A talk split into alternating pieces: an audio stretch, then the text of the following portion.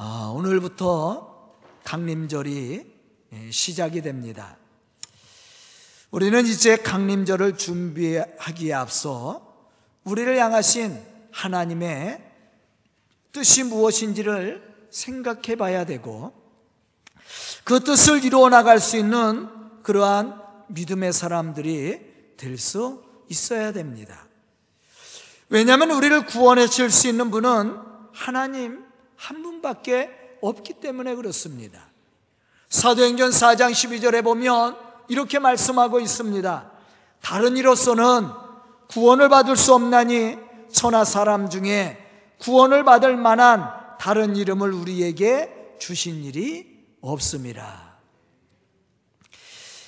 미가서를 보면 미가 선지자는 이스라엘 백성들의 죄를 지적하고 그들에게 임할 수밖에 없는 하나님의 진노와 징계를 선포하면서도 우리를 다시 회복시키시고 구원하시고자 하시는 하나님의 충만하신 은혜와 사랑을 우리에게 증거하고 있는 것을 볼 수가 있습니다. 그런데 이런 하나님의 구원은 바로 메시아의 도래로 말미암아 구체화 되어질 것을 우리에게 강조하고 있어요. 그럼 지금 우리를 향하여 선포하시는 하나님의 말씀은 무엇인가? 우리가 그것을 생각해 봐야 됩니다. 우리가 강림절을 맞이하면서 지금 우리에게 하나님이 말씀하시는 그 말씀이 무엇인지를 우리는 깊이 생각해 봐야 된다는 겁니다. 첫째로, 메시아를 통한 구원의 메시지를 하나님은 오늘 우리에게 선포하고 있다는 거예요.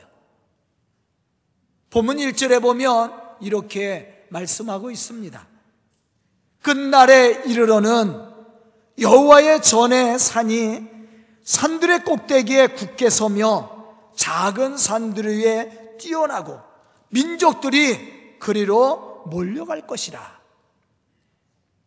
여기서 끝날에 이 말이 가르치는 말의 뜻은 후일에라는 말이에요. 후일에.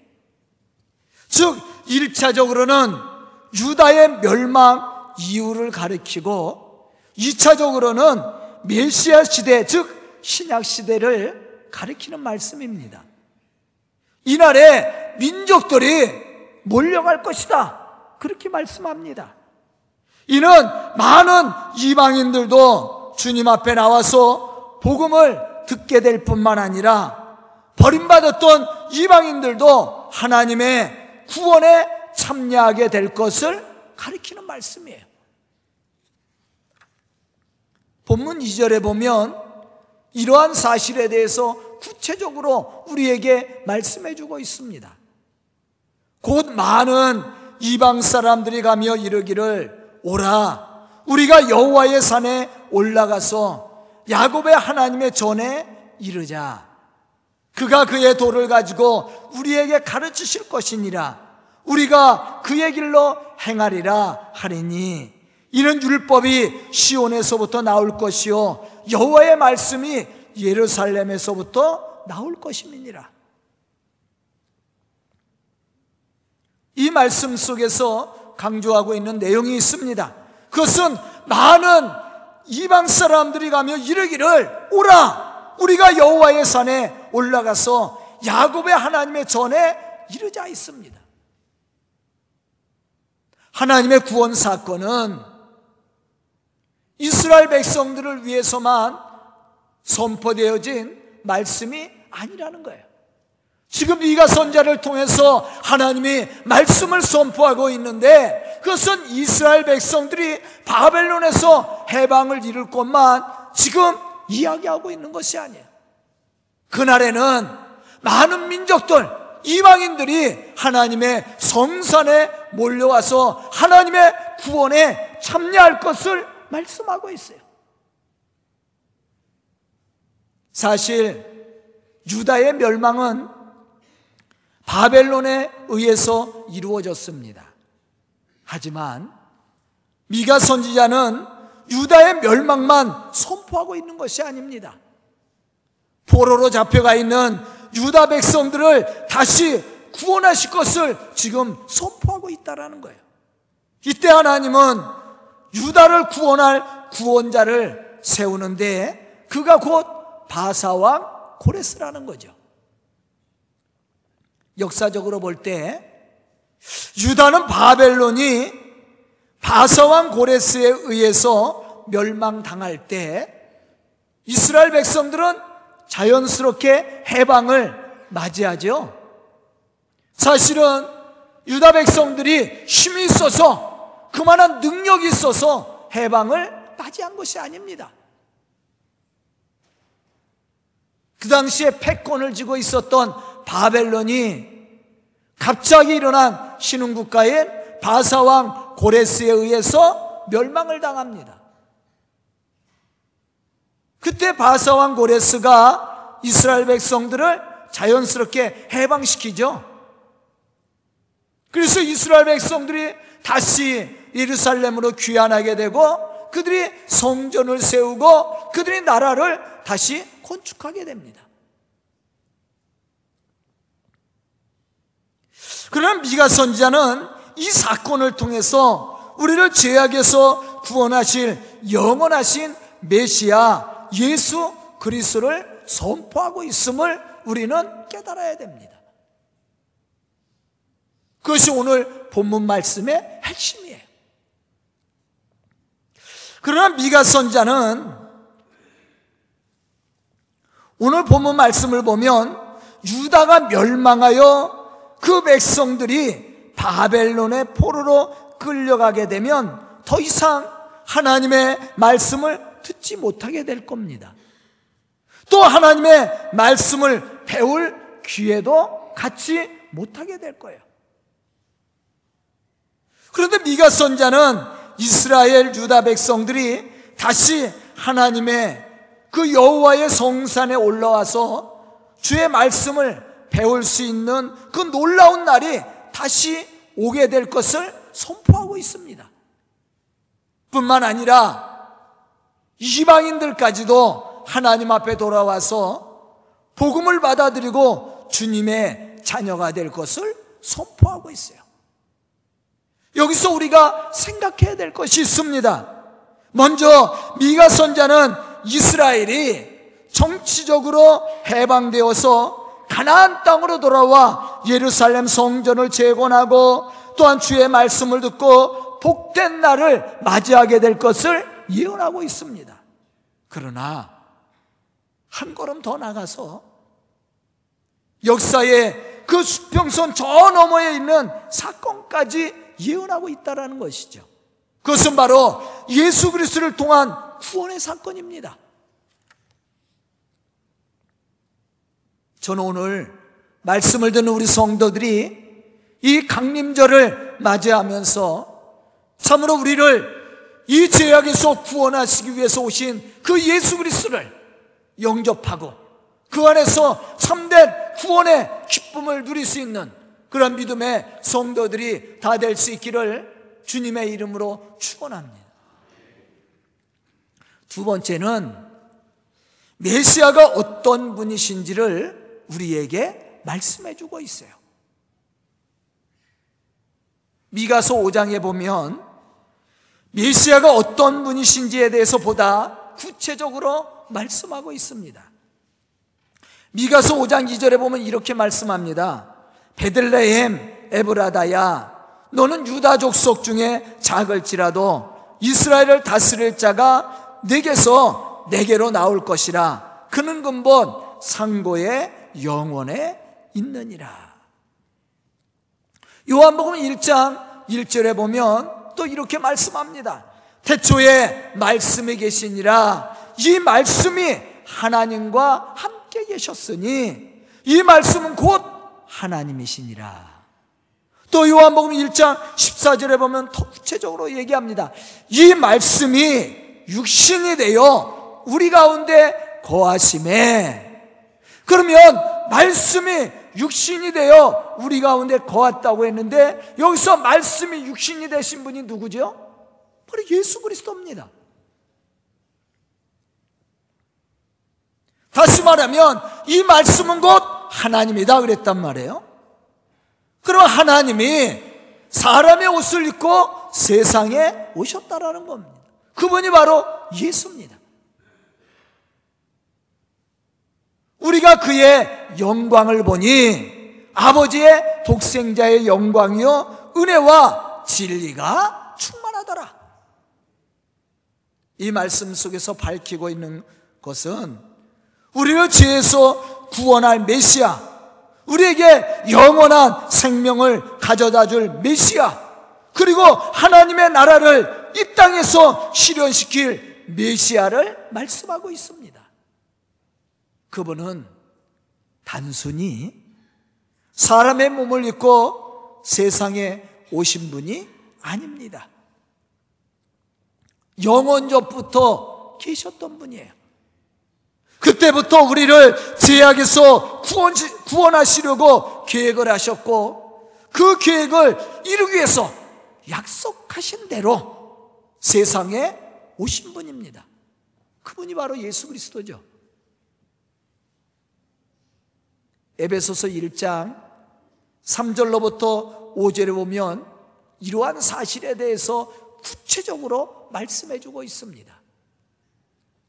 찬송하리로다. 하나님 곧 우리 주 예수 그리스도의 아버지께서 그리스도 안에서 하늘에 속한 모든 신령한 복을 우리에게 주시되 곧 창세전에 그리스도 안에서 우리를 택하사 우리로 사랑 안에서 그 앞에 거룩하고 흠이 없게 하시려고 그 기쁘신 뜻대로 우리를 예정하사 예수 그리스도로 말미암아 자기의 아들들이 되게 하셨느니라.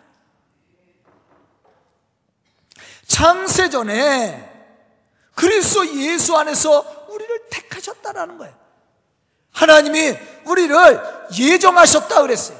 무엇을 예정한 겁니까?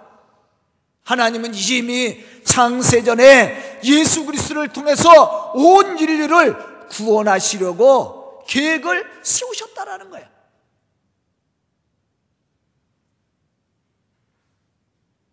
그 계획대로 하나님이 예정하신 그 계획대로 예수 그리스도는 이 땅 위에 오셨고 창세전에 계획하신 하나님의 구 구원을 이루셨습니다.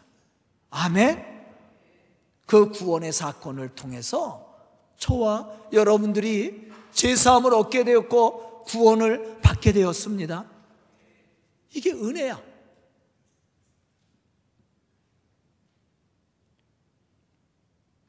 예수 그리스도의 이름 그대로 죄에서 죽을 수밖에 없는 우리를 구원하시기 위해서 오신 분입니다. 미가서 선지자는 미가 선지자는 700년 전에 이러한 사실에 대해서 이미 예언을 하셨던 분이에요. 미가서 7장 18절에 보면 이렇게 말씀합니다. 주와 같은 신이 어디 있으리까? 주께서는 죄와 그 기업의 남은 자의 허물을 사유하시며 인애를 기뻐하심으로 진노를 오래 품지 아니하시나이다.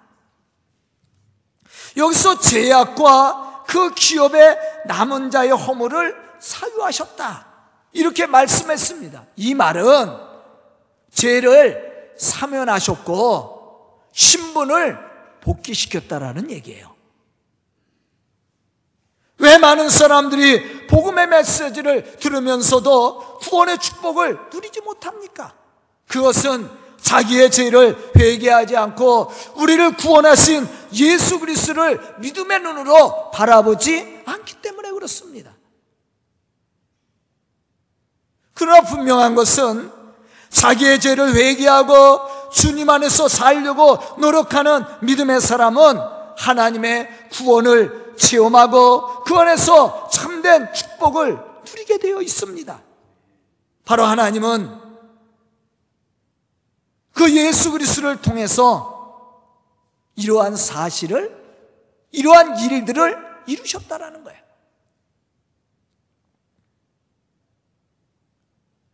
우리는 죄를 인해서 죽을 수밖에 없는 자였습니다. 그런데 하나님은 약속하신 대로 예수 그리스도를 세상에 보내시고 우리의 죄를 위해서 십자가에 죽게 하셨어요. 그리고 우리의 죄를 다 사면해 주었습니다. 대속해 주었어. 그래서 우리는 예수를 믿기만 하면 죄사함의 은총을 받게 되는 거죠. 우리는 본질상 진노의 자녀였습니다. 그런데 우리가 예수를 믿음으로 말미암아 제사함의 은총만 받은 것이 아니에요. 하나님의 자녀된 권세를 누리게 되었어요. 신분의 변합니다. 바로 미가 선자는 이러한 사실에 대해서 우리에게 증언하고 있는 거예요. 미가서 7장 19절로부터 20절에 보면 이렇게 말씀합니다. 다시 우리를 불쌍히 여기셔서 우리의 죄악을 발로 밟으시고 우리의 모든 죄를 깊은 바다에 던지시리이다. 주께서 옛적에 우리 조상들에게 맹세하신 대로 야곱에게 성실을 베푸시며 아브라함에게 인애를 더하시리이다. 이 말씀을 잘 음미해 보면 중요한 두 가지 단어를 이야기하고 있습니다. 그것은 성실과 인애라는 말씀이에요. 하나님은 성실하신 분이시죠. 또한 그분은 약속에 있어서 변함이 없으신 늘 사랑으로 우리를 인도하시는 그런 하나님이십니다.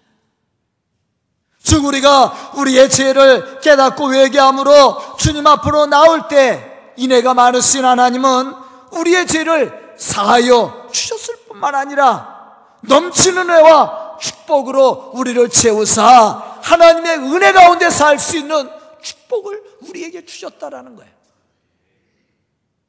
이러한 사실에 대해서 미가 선자는 미가서 7장 7절로부터 8절에 고백하고 있습니다. 오직 나는 여호와를 우러러보며 나를 구원하신 하나님을 바라보나니 나의 하나님이 나에게 귀를 기울이시리로다. 나의 대적이여 나로 말미암아 기뻐하지 말지어다. 나는 엎드러질지라도 일어날 것이요 어두운데 앉을지라도 여호와께서 나의 빛이 되실 것이미로다. 참 중요한 고백이죠. 아주 멋진 고백입니다. 이스라엘 백성들이 바벨론에 의해서 나라를 빼앗기고 포로 생활을 합니다. 그러한 고난 속에 있다 할지라도 나는 두려워하지 않겠다라는 거예요. 나의 대적들아 나로 말미암아 기뻐하지 말지어다. 나는 엎드러질지라도 다시 일어날 것이요. 이러한 고백을 할 수 있었던 미가 선지자의 신앙을 우리가 발견할 수가 있어요. 그것은 바로 다시 우리를 구원하실 하나님의 은혜에 대한 기대입니다. 지금 나라가 망하고 포로 생활을 하고 있지만 하나님이 다시 회복시켜 주실 것을 그는 믿고 있었다라는 거예요. 그래서 선포합니다. 나의 대적들아 나로 말미암아 기뻐하지 말라. 나는 엎드러질지라도 다시 일어날 것이다. 이유는 하나님이 나의 빛이 돼서 나를 구원하실 것을 믿었다라는 거예요.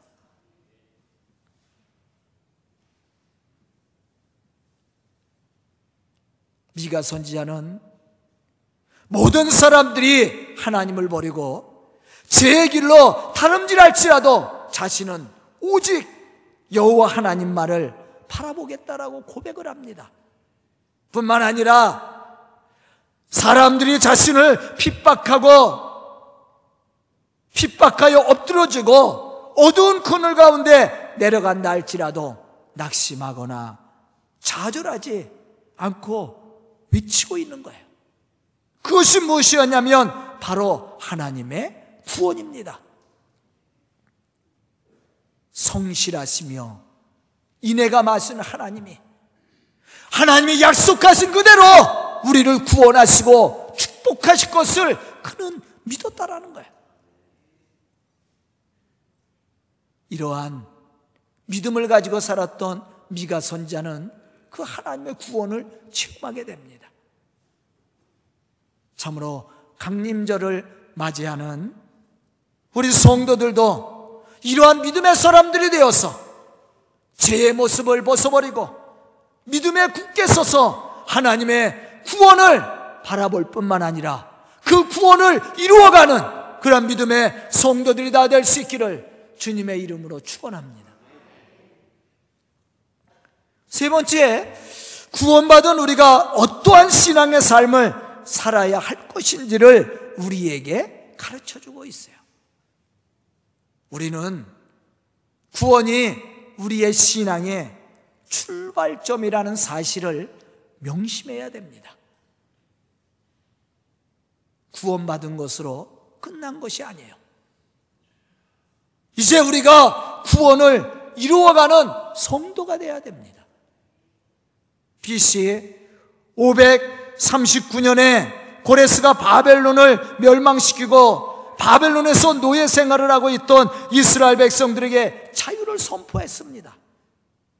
그러나 그것은 시작에 불과했습니다.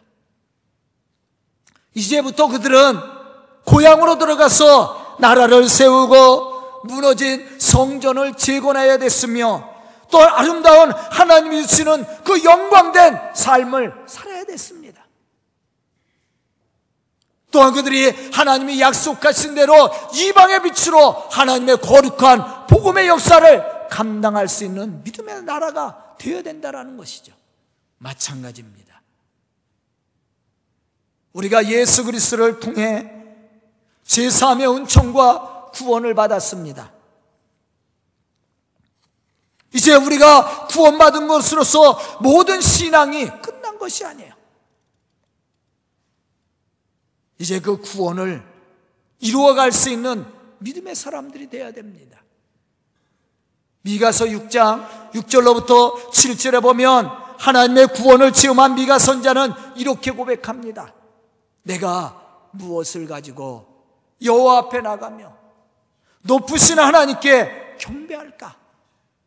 내가 번제물로 1년 된 송아지를 가지고 그 앞에 나갈까? 여호와께서 천천의 순양이나 만만의 강수 같은 기름을 기뻐하실까? 내 허물을 위하여 내 마다들을 내 영혼의 죄를 죄로 말미암아 내 몸에 열매를 드릴까?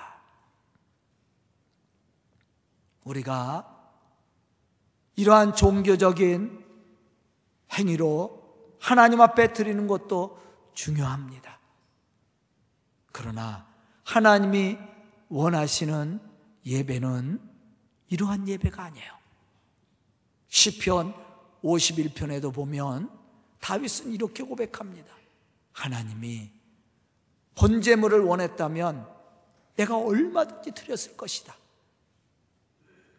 그러나 하나님이 원하시는 것은 그런 번제나 번제물이 아니라는 거예요. 우리의 상하고 통해하고 자복하는 우리의 마음이라고 그랬어요. 미가 선지자도 마찬가지입니다. 우리가 무엇을 가지고 하나님 앞에 나갈 것이냐? 번제물 1년 된 송아지를 가지고 나갈까? 천천의 순양이나 만만의 강수 같은 기름을 하나님이 기뻐하실까? 내 허물을 위해서 내 마다들을 하나님 앞에 드릴까? 내 영혼의 죄로 말미암아 내 몸의 모든 열매로 하나님 앞에 드릴 수 있을까? 아니라는 거죠. 하나님이 원하는 건 그게 아니야. 미가서 6장 8절에 보면 미가 선자는 이렇게 선포합니다. 사람아, 주께서 선한 것이 무엇임을 내게 보이셨나니 여호와께서 내게 구하시는 것은 오직 정의를 행하며 인자를 사랑하며 겸손하게 내 하나님과 함께 행하는 것이 아니냐. 하나님이 우리에게 원하시는 것이 무엇이라고 말씀했습니까?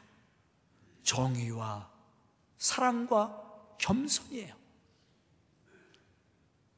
우리가 이제 구원받은 성도로서 구원의 은총을 체험한 성도로서 하나님이 기뻐하실 만한 신앙의 아름다운 열매를 맺어야 됩니다. 그것은 하나님의 선하심을 따라 정직하고 진실한 삶을 사는 겁니다. 그리고 하나님의 선하심을 따라 사랑의 열매를 맺어가는 겁니다. 겸손히 섬김으로써 하나님을 영화롭게 하며 세상을 감동시킬 수 있는 믿음의 삶을 사는 거예요.